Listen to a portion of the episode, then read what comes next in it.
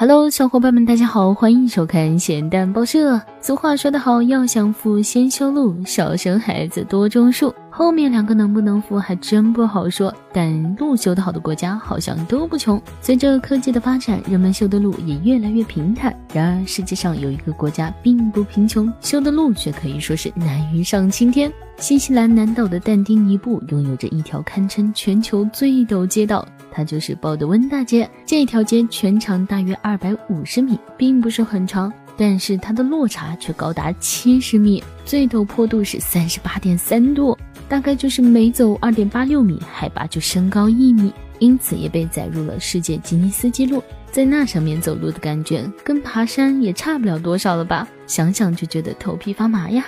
据悉，鲍德温大街之所以会这样设计，是因为城市规划师没有去到当地考察，只是简单的在图纸上画线，而恰巧碰上了坡度很大的山坡，所以才有了这条全球最陡峭的路。不过，千万别以为那里荒无人烟，实际上那里是有居民生活的。但由于这条路实在太陡，很难维持平衡，导致很多住在山顶的居民必须爬着回家。如果下雪或者下雨，几乎就没有办法出行。如今，鲍德温大街也因为这条路闻名世界，每年都有非常多的游客前去当地打卡挑战。好吧，希望地球人不断的作妖，让我们继续吐槽世界如此枯燥，新闻也需要情调，还不点关注？你是在等什么呢？